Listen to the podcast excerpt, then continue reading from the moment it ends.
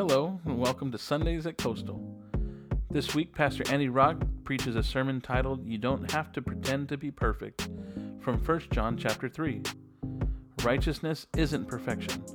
Righteousness is being made right by Jesus and being in right relationships with others. Jesus came to bring heaven to earth, and heaven is an evil destroying, sin crushing, death eating supernova of God's presence and love. He didn't lob advice down into the mire of your brokenness. He came to you. Jesus died for you, and now risen, Jesus does surgery on your dead heart so that your heart can be born again and so you can love others. Hey, if you are new or visiting with us this morning, welcome. I'm so glad you're here. Uh, it is no small thing to walk through the doors of a church you've never been in, so welcome. And if you're here maybe for the second or third time, thanks for coming back. I know that sometimes that's an odd thing uh, where you don't really know that many people. I just want you to know that if you are relatively new to this church, welcome to the club because everybody's relatively new to this church except like 25 people, uh, literally. Uh, uh, and they're almost all in the back row there. Uh, so, uh, so I just want to let you know that like uh, that, that ev- almost everybody's new here. So um, we're so glad that you're here. As and what we do is that we talk every week about what it is that we believe because uh, we don't make decisions, uh, our elders and our staff, we don't make decisions because uh, that's going to make the most money or because we're, uh, you know, we want to grow the church. We make decisions based on scripture, upon the vision. That way, if I'm hit by a bus tomorrow or if Paul retires at the end of May, no matter what, that our church is going in the direction, May 2024, by the way, uh, that our church is going in the same direction. So, uh, this is what we believe. This is all taken from Isaiah 61. Number one, there is always hope beyond our brokenness. For those of us who are blind, for those of us who are captive, for those of us who have been in bondage, which is every single person here. Uh, we were once a perfect church until you walked through the door. Uh, and in other words, there are no perfect people. All of us are in desperate need of God's healing our brokenness. And we are a community that exists that says there's always hope beyond our brokenness.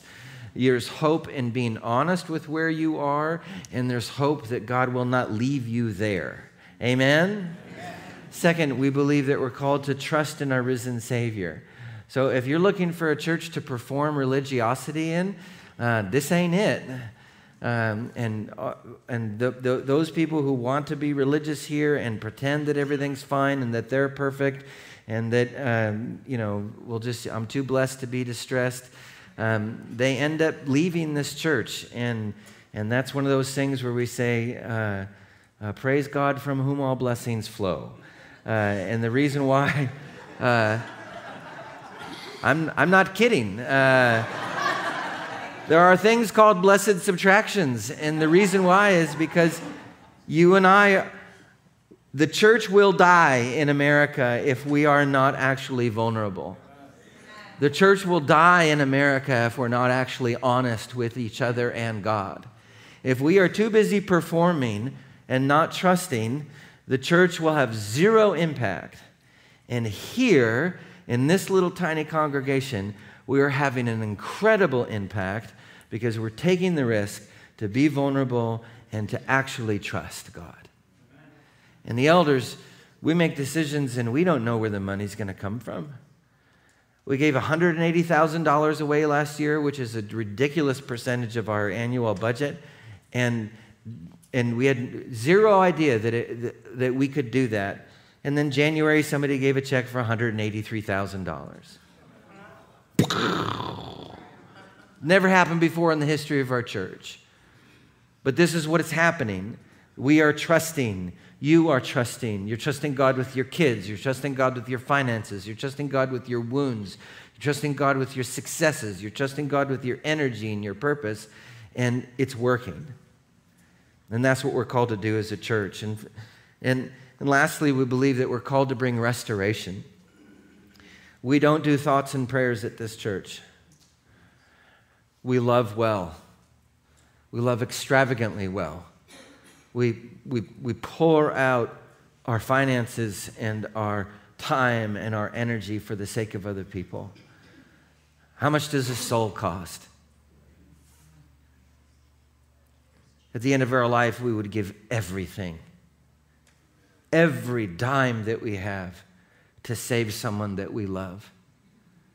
And so now we just give extravagantly of our time and our energy and our money and our purpose for the sake of people who are not yet in these doors. And each week they come. And each week you get saved. And each week you get healed. And that's what we do at this church. These don't happen by accident, they're a choice that we make. That word to choose weighs about a thousand pounds in your life. And so we choose every week to follow Jesus. We choose every day to follow Jesus, just like we choose every day to love our spouses and to love our children and to go to work and to put your pants on. Amen?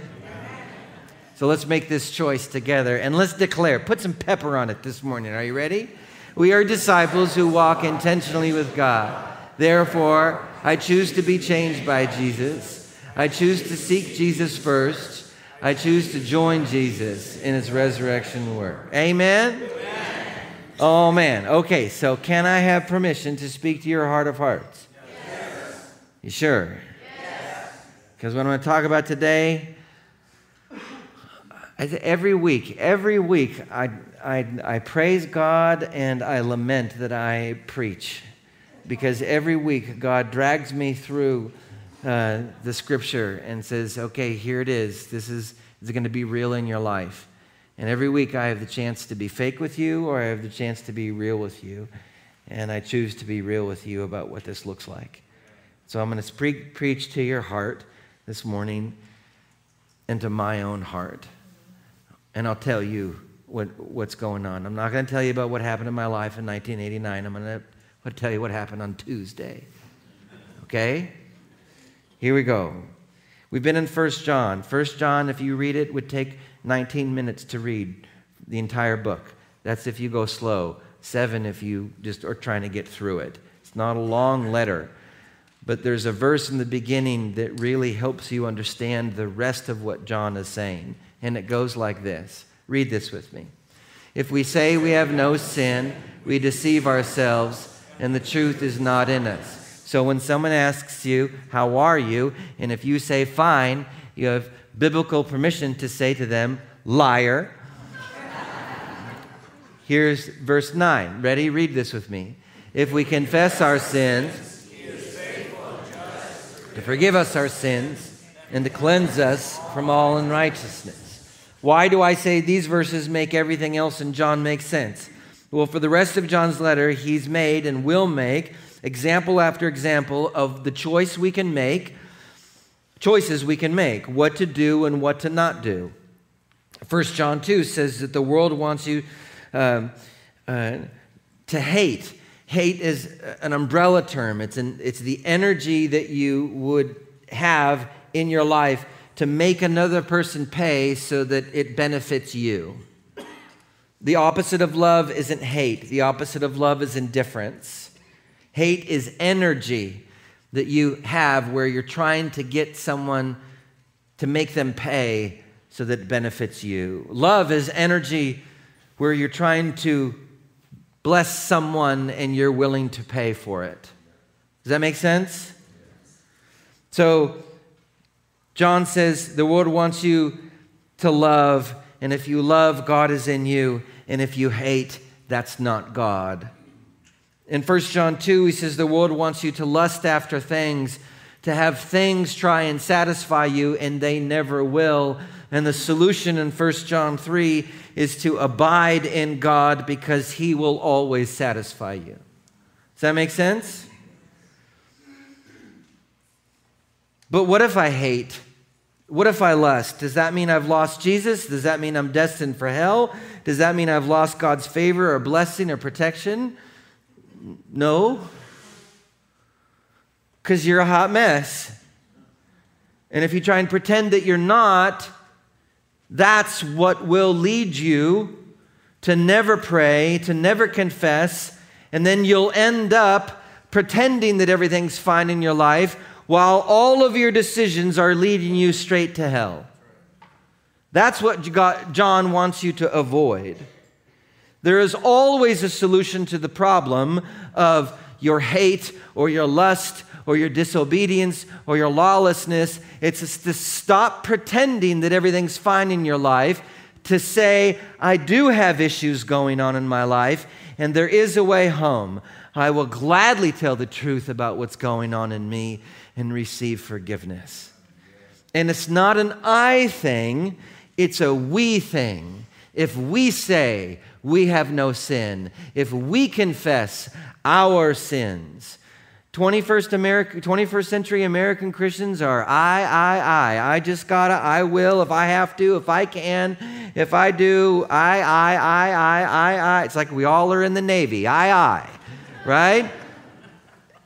So it's a we thing. We do this together, always. So when you read First John, you're going to read things like, hey, don't do this, otherwise, like, God's not in you. And you're going to go, you're going to feel condemned by those verses. 1 John 1 is the way home. John is trying to help us simply understand here is death and here is life. And when you find yourself in death, the way forward and out is to be honest, and then God will redeem every part of your life. So, can we pray? Lord Jesus, come now. May your kingdom come and your will be done. Open our ears, open our eyes. I pray against all distraction, all sleepiness, all anything opposed to Christ that would be trying to clog our ears or prevent us from listening. Not today, devil. Get out in the name of Jesus and go to Jesus to be judged. Father, this is your time, and we pray to our, we ask our own souls, we say to our own souls, Awaken, O my soul, and all that is within me. And I give my full attention to you, Jesus. And all God's people said, Amen. Okay, are you ready? Have I given you a preamble to understand that when you read a verse and it feels like you're being condemned, that there is a way out? You ready to get your butt kicked? Here we go. 1 John 3, verse 4. Eh, read this with me loudly. Everyone who makes a practice of sinning also practices lawlessness. Sin is lawlessness. You know that he appeared in order to take away sins, and in him there is no sin. John says that anyone who practices sin is lawlessness. You can be ignorant of your lawlessness, or you can know what you're doing. I'll never forget on my birthday when I turned 38 years old, I got pulled over by the CHP, upon which the CHP got out of his car. The officer got out of his car, pointed his gun at me, and said over the loudspeaker, Turn, get out with your hands out right now. And I didn't know how to do both at the same time. And so I got out and he said, Turn around. And so I went like this. I did a pirouette on Los Osos Valley Road. And he said, back towards the car. And I got back to the car. And then he cuffed me. And I said, it's my birthday today. And he said, congratulations. And I said, I'm a pastor. And he said, I don't care. And I said, what's going on? He goes, your car's stolen. And I said, that's fascinating. I, I, don't, I don't think it is. And the DMV and AAA and the DMV and AAA had messed up the DMV registration and things got crossed in the mail and one car that I sold got mixed up with the VIN number and the address of my car, and then I was practicing lawlessness. I didn't even know that I had that I was driving an unregistered vehicle, which the VIN number was all messed up. That's why I had a nine millimeter pistol pointed at my head. Right? Doesn't matter. If you know it or not, lawlessness is lawlessness. The word, though, to practice in this verse weighs about 500 pounds. To practice is to attend to something, to nurture, to cultivate, to repeat, to spend time investing in, to get better or more proficient in. Yes? So if you make a practice of sinning, what does that look like? Well, let me give you an obvious example. How about addiction? We spend our time and money feeding an addiction, and I don't care if it's alcohol or drugs or brownies right? We feed the addiction when we're sad, when we're happy, when we're bored, when we're stressed, when we're celebrating, when we're mourning. Feeding the addiction is always there because it's our practice. We practice our addiction and involved it in every area of our life. Sometimes practicing our sin looks like just holding on to something. Like when we hold on to our power and control, we find ways to stay in charge. We find ways to look for what needs to get done and then make others bend their life to our will. We nag, we yell, we berate. Or we just work faster and faster and ignore our mistakes and how we run, other, run others over. I, yeah, I read your email. Sorry. We practice our sin of power and control by feeding our entitlement that we should have things the way that we want when we want them. And we starve our faith of letting Jesus show a different way by postponing or abandoning prayer in favor of getting stuff done. Sound familiar? Terribly quiet in this room right now. Don't pretend that you don't have sin. Just look to the person next to you and say, You're a sinner. Why? Like, there's no, there's no condemnation in it. There's no condemnation in it, right? Jesus has taken all the condemnation. All right, all right, come back, come back.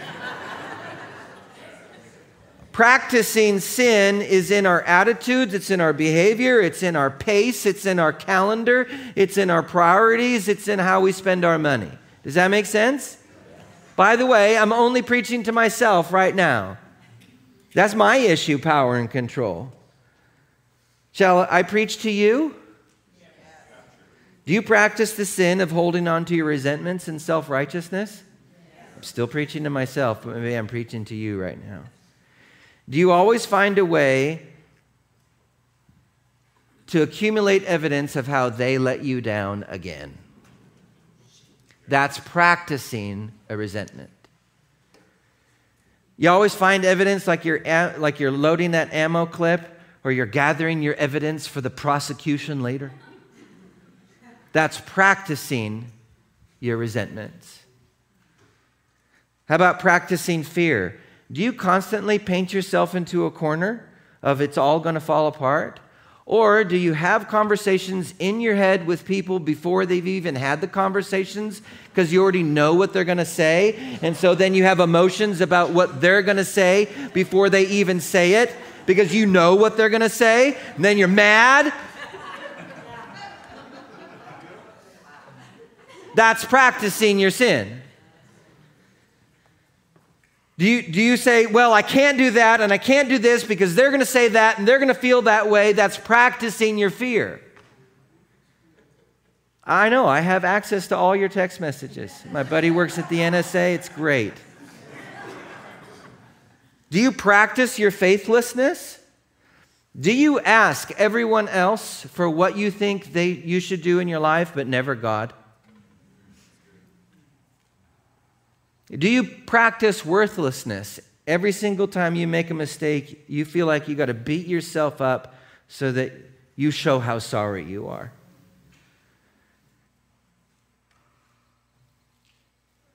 John says, whether you're ignorant of your practices or you know what you're doing, that's sin. It's lawlessness. And why did Jesus come? To destroy these practices that we have, so that the things which are feeding off your very soul, which are encouraging you to practice sin, those are called demons. The things that are causing chaos and death in your life, that all of that would be gone forever. And what you build and the family that you create and the work that you do would last for all eternity. That's what God wants for you. You want to stop practicing sin?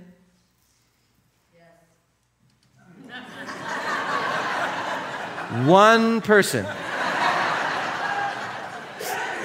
That is the only evidence that we need that revival has come. The rest of you are like, I'm not a sinner. I don't care what First John says, one. I mean, that applies to my spouse. That's why I brought them here, right? But I'm good, right? Do you want to stop practicing sin? Oh, good. Here we go. Here's how. Ready? Read with me. No one who abides in him keeps on sinning. How do you stop practicing your sin? Abide. Confess. Abide. No one who keeps on sinning has either sin, seen him or known him. What is John saying? Abide in Jesus. Talk to him all throughout the day. Listen to his faithful and gentle voice. You want your sin to die?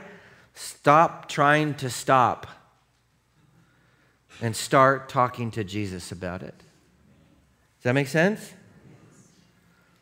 Alcoholics and addicts don't get free from their addictions by their vein popping efforts to stop. I'm going to stop now. Right now, I'm going to stop sinning. Does it work? Did I do it? Now! I'm putting so much energy in it. Feel, why do I feel like I'm Ric Flair or like Hulk Hogan? no, right? No, I mean, it's like not, right? That's not how you stop. You don't stop by focusing on the sin or whatever you're dealing with. Oh, I gotta stop, I gotta stop, I gotta stop, I gotta stop. That's not how you stop. The most powerful psychopharmacological, chemical, addictive components ever created on planet Earth are rendered impotent the moment that you start saying to other people, I'm helpless. I'm a sinner. I can't figure it out. I don't know what to do. That makes no sense. Only if God is involved does it make sense that you would stop the practice of your sin when you start talking to God and other people about it. Dane Ortlund, in his remarkable book, Gentle and Lowly, writes It is the most counterintuitive aspect of Christianity that we are declared right with God not once we begin to get our act together, but once we collapse into honest acknowledgement that we never will.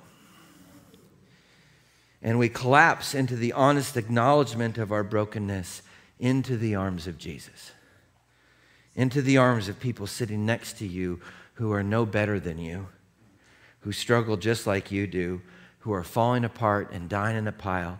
I know your stories. I know the pain that you carry. I know the wounds that you have. I know the people that you're hoping and praying will just say yes one day to sanity and life and Jesus Himself. I know. You come here with all of your skills and all of your beauty and all of your purpose and all of your victory and all of your pain. John continues. Read with me. Little children, I love this. He's not trying to be pejorative or mean or dismissive. He's trying to make it simple for us little ones. And that's all of us. Read again. Little children, let no one deceive you. Whoever practices righteousness is righteous, as he is righteous. Whoever makes a practice of sinning is of the devil, for the devil has been sinning from the beginning. The reason the Son of God appeared was to destroy the works of the devil. Let me make something really clear righteousness isn't perfection. Remember 1 John 1? Anybody who claims to be with sin is deceiving themselves. They're a liar. They don't, so righteousness then isn't perfection. What is righteousness? Well, stop pretending to be perfect. That's first step. I'm preaching to myself right now. Andy, for the love of God, stop trying to be perfect. Righteousness is being made right not by my efforts, but by Jesus. It's being in right relationships with other people. What does that look like? It sure as heck isn't pretending that you're perfect. Why? Because if I pretend that I'm perfect and I only tell you about the seven sins I committed from 1978, which is a year after I was born, to 1984, which is right before I said yes with Bumblebee at Miracle Ranch Camp to invite Jesus into my life, then what am I telling you? I'm telling you that I'm fine and that you should hide all of the issues that you have in your life and not share them with anybody and pretend that you're just glorious. and what will we create? We will create a culture of perfection and performance. And then what will people think who look at us from the outside, whose lives are dying in a pile, and they see you buying the booze. They see you lying on your taxes. They see you speeding down the road. They hear your arguments. They know all your stuff. You can't hide it. What are they going to think? Stupid hypocrites. That's what they're going to think. Now, hear me. John and the Apostle Paul and Jesus and me, we're not saying, oh, just, you know, full throttle on your sin. You know, just stop pretending that you uh, don't have problems. So, so that means, you know, just like, you know, just add fuel to it. You know, like, oh, yeah, I'm a hot mess. I'm going to go over here and keep on doing this. It's not what I'm saying. We're not saying you can just do whatever you want, put the quarter in the forgiveness machine and say in Jesus' name, and out comes that solution, and then that's your relationship with God, treating God like this cosmic forgiveness vending machine. That's not how faith works. That's a transaction with a thing, not a relationship with a person. Jesus came to bring heaven to earth. And heaven is an evil destroying, sin crushing, death eating supernova of God's love and affection for you. And guess what? In heaven, you're going to talk about your life here on earth. You know what that's called? Judgment Day. I think it's the first time I've ever preached about Judgment Day. Are you ready? It's exciting. You're going to stand before Jesus and you're going to come face to face with all your failures and all the horrors of your life and all the horrors of your sin practices, which led to people getting hurt, which led to God's kingdom shrinking, which led to you omitting what you could have done to make a difference in someone's life.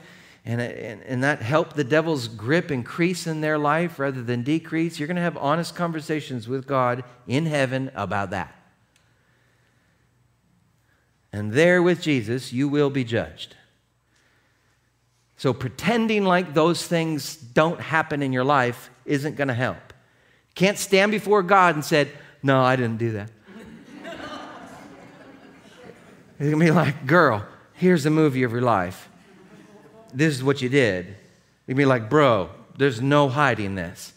And if you're like, "Nope, nope, didn't do it, didn't do it," it's not like the judgment is going to change.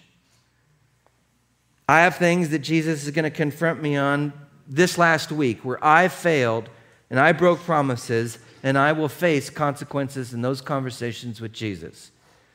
And I will see the pain and I will feel it, and then what?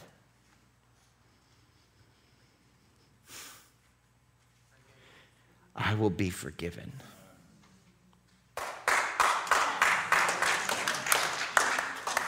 I will be loved by my Savior. Because even in the moment of my judgment, Jesus Himself is sustaining me by His love. I will be made heal, I will be healed and made whole.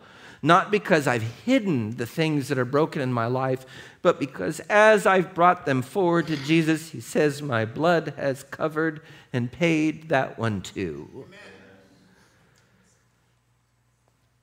The more that I bring out, the more that I will be healed. And on Judgment Day, everything will be brought out, which means everything will be healed. And that's why heaven has no tears. So, why do we delay heaven then? Heaven starts not with everything just being great. Heaven starts with all of your stuff coming out and having it be healed by the very love of God. And that's the entrance into this kingdom here on earth is all of your stuff out and honest with it so that it can be healed. That is practicing righteousness. Practicing righteousness is not being perfect. Read that with me. Practicing righteousness is not being perfect. Are you sure? Yes. Practicing righteousness is choosing to trust God, it is choosing to obey, it is choosing to follow His directions. And when you don't, it is choosing to being honest about your failures and honest that you need help and asking for it. It's saying, I'm a hot mess right now. I'm trying to be superwoman and I can't. I'm totally stuck right now in my fear or performance or if you need help filling in the blank, just ask a person next to you. They know what your issues here. That's why they dragged you here this morning. For the love of God, please. And say, read this with me. I need help. I need forgiveness. I need to know who I've hurt so I can make it better. And I need to learn a better way. God, will you help me? My friend, will you help me? I know what you're thinking. You're like, oh man, that's a great prayer. Thank goodness I'll just skip the friend part and do all that work with God Himself and never have to be a hot mess in front of anybody else. Sorry, friend, it does not work that way. This weekend we had a prayer retreat. On Friday, we read the definitions of things that every single human being struggles with. And each person just began to raise their hand as they're related with them. And by the end of the time that we raised our hand, the more that we raised our hand, it was this crazy thing of like, as hands go up that I struggle with this, so does hope. As hands go up, so does joy. As hands go up, so does love. As hands go up, the shame goes down. As hands go up, the fear goes down. Do you see how powerful it is? Practicing righteousness is choosing to follow God, but it's also choosing to be honest about where you need help. So if you could relate with me, could you raise your hand and keep it raised? If you relate with me, hold on, wait, wait, wait. Are you struggling with fear right now? Raise your hand, keep it raised. Are you struggling with hopelessness right now? Raise your hand, keep it raised. Are you performing and trying to be perfect somehow? Raise your hand, keep it raised. Are you tired of trying to control everything? Raise your hand, keep it raised. Are you stung by shame and guilt? Raise your hand, keep it raised. Are you still working to forgive someone? Raise your hand, keep it raised. Are you needing help to figure out how to pray all this through? Raise your hand, keep it raised. Look around. You're not alone. Every hand is raised. Nearly every hand is raised. You are literally practicing. Okay, put your hands down. You're literally practicing righteousness right now. You don't have to pretend to be perfect. Again, Dane Ortlund writes if you are in Christ, you have a friend who, in your sorrow, will never lob down a pep talk from heaven. He cannot bear to hold himself at a distance. Nothing can hold him back. His heart is too bound up with yours. And I never knew this until this last week at this prayer retreat. I always thought that I had to bear the weight of the sin of the consequences of it. I always thought that I had to bear making it all up. That's why I struggle with perfection performance my entire life. Until this weekend in the prayer retreat, and I just got wrecked. I, I demonstrate what it looks like to get healing prayer on Friday, and Debbie, who is our minister of Razzle Dazzle, does this with me, and she says this awful question, How you doing, Andy Rock? And it's just like, I just had this tick of PTSD from that question, and she didn't know where she was going. She was just trusting the Holy Spirit, and then it just at the end of that prayer time, it was, I realized that all these years, what I've been doing is trying to beat myself up and bear all the weight of the consequences of my sin and not letting Jesus bear any of it with me.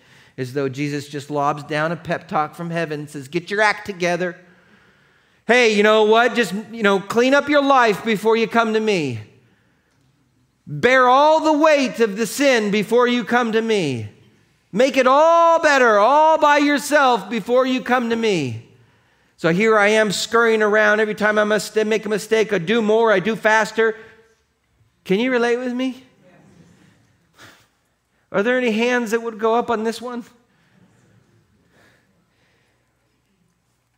This is the thing I don't understand about the glory of God is that he bears the weight of my sin and its consequences with me. I don't bear that alone. I don't have to constantly strive to be perfect anymore. It doesn't mean that I stop obeying. It just means that I'm no longer trying to make up for all the bad stuff that I've done.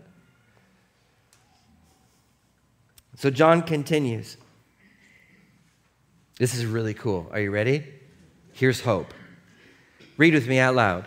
No one born of God makes a practice of sinning, for God's seed abides in him. And he, because he's born of God. And you read this verse and you probably think, dang it, I can't do that. Mm, that's your religiousness. Please kill it right now. It's not what it means. You ready? When God makes you new, that part of your heart is born again. And that born again or brand new part of your heart has no appetite for death.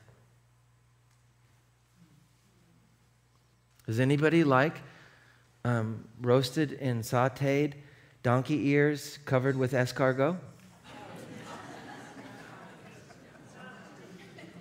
It's so nasty. It's covered in old garbage. Does anybody, does that sound appetizing to anybody? No.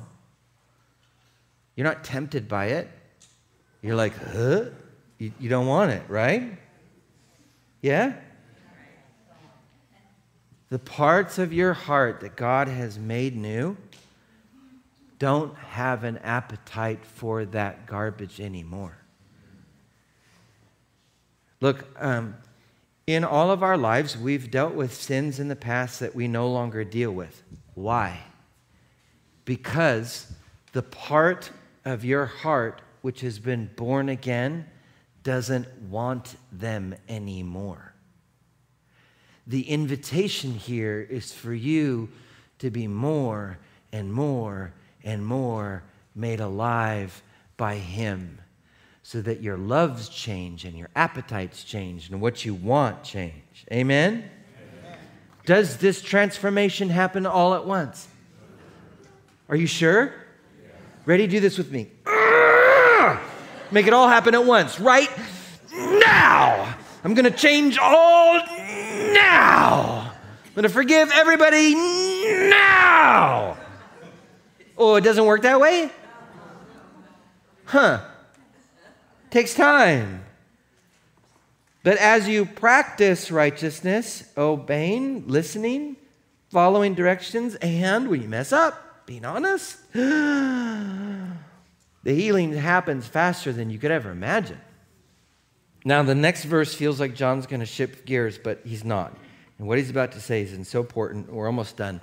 And then we'll go watch the Aztecs tomorrow. By this it is evident who are the children of God and who are the children of the devil. Whoever does not practice righteousness is not of God, nor is the one who does not. Yeah. See, the way that you practice righteousness as opposed to practicing sin, which leads to death, is by loving the people around you. It's a remarkable thing. See, when you start saying, you know, I'm not going to be mad that they're doing the right thing because it makes me look bad, I'm just going to join them in doing it. It's a remarkable thing when you really start laying your life down for other people because it puts everything in a perspective. So, this last week, when I was gone, uh, I was helping uh, Zed's dad, we were throwing a 50th birthday party for him. And uh, we had to get a bunch of propane.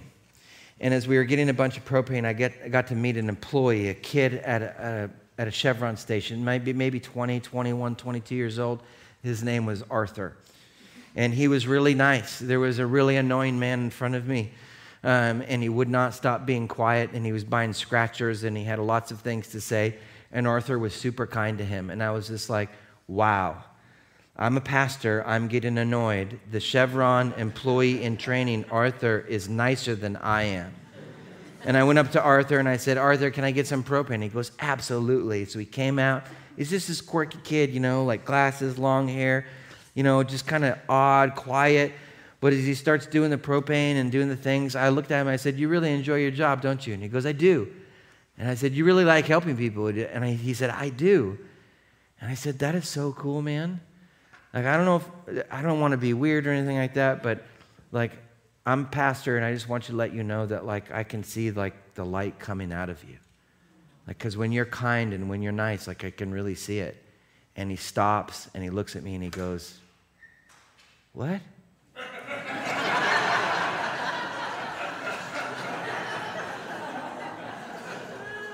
I said to him, when you're kind and, and when you really care for other people, like I, he goes, how did you, like, what do you, t-? and I said, like you were listening to that guy and he wasn't the easiest guy to listen to, but you were kind to him. And he goes, he started tearing up and he goes, you have no idea what I'm dealing with in my life and what season I am in right now, but I cannot even believe that you just said that to me. He goes, really? I said, Yeah, man, you got God coming out of you. And he goes, Really? I said, Yeah. So I gave him the last $20 that I had as a tip. I'm not trying to brag that I gave somebody $20. How much does a soul cost? Seriously. You say it's priceless. It's not. It's not.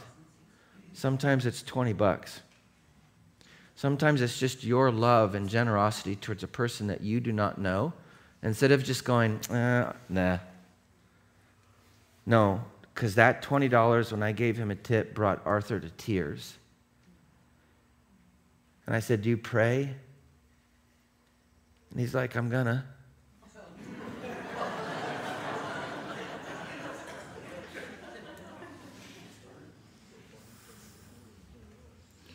I gave him my phone number. I said, text me anytime. He hasn't. I'm going to go back to that Chevron and find Arthur. Why? Why? Because when you love another person, you are practicing righteousness. You are bringing the kingdom of God and heaven itself into their life and it's not because you're perfect. It's not because your life is all together. It's because we stand under the, banner of the cross, which says that all of my sins have been paid for by my loving Savior and Creator of my soul. That I've been redeemed not because I am enough, but because He's enough. And if there's a way that I could show another person just a little bit of love and a little bit of grace and a little bit of kindness, then all of a sudden, all the places in my life where I want to just punish myself and wreck myself and destroy myself, I will then finally be willing to receive what is freely given. And it happens in love. And you are so well equipped to do that. And you are doing that. I love you for it. Amen? Stand and receive the benediction. We have incredible food for you. If you want to come across the street and pray this into your life, come join for Table Talk. We have custom coffee for you. It's leaded. Now may the Lord bless you and keep you. May, may the Lord make his face to shine upon you and be gracious to you. May the Lord lift up his countenance, that's his delight in you, and give you the peace that passes all understanding. In the name of the Father, and the Son, and the Holy Spirit. And all God's people said? Amen. It, Good Friday, 6.30. Easter egg hunt, my house, noon. Easter Sundays. And we'll celebrate Jesus again. God bless you guys. Have a wonderful Holy Week. Pastor Andy Rock is the senior pastor of Coastal Community Church. It's located in Grover Beach, California, and serves communities across the Central Coast. Join us online each week on Sunday morning at 9 a.m. for our weekly live stream. We also have two in-person services at 9 a.m. and 10:40 a.m. in our sanctuary. Coastal Community Church is located at 1830 Farroll Road, Grover Beach, California. For more information, visit our website www.mycoastal.org. Thanks for joining us, and I hope you have a great week.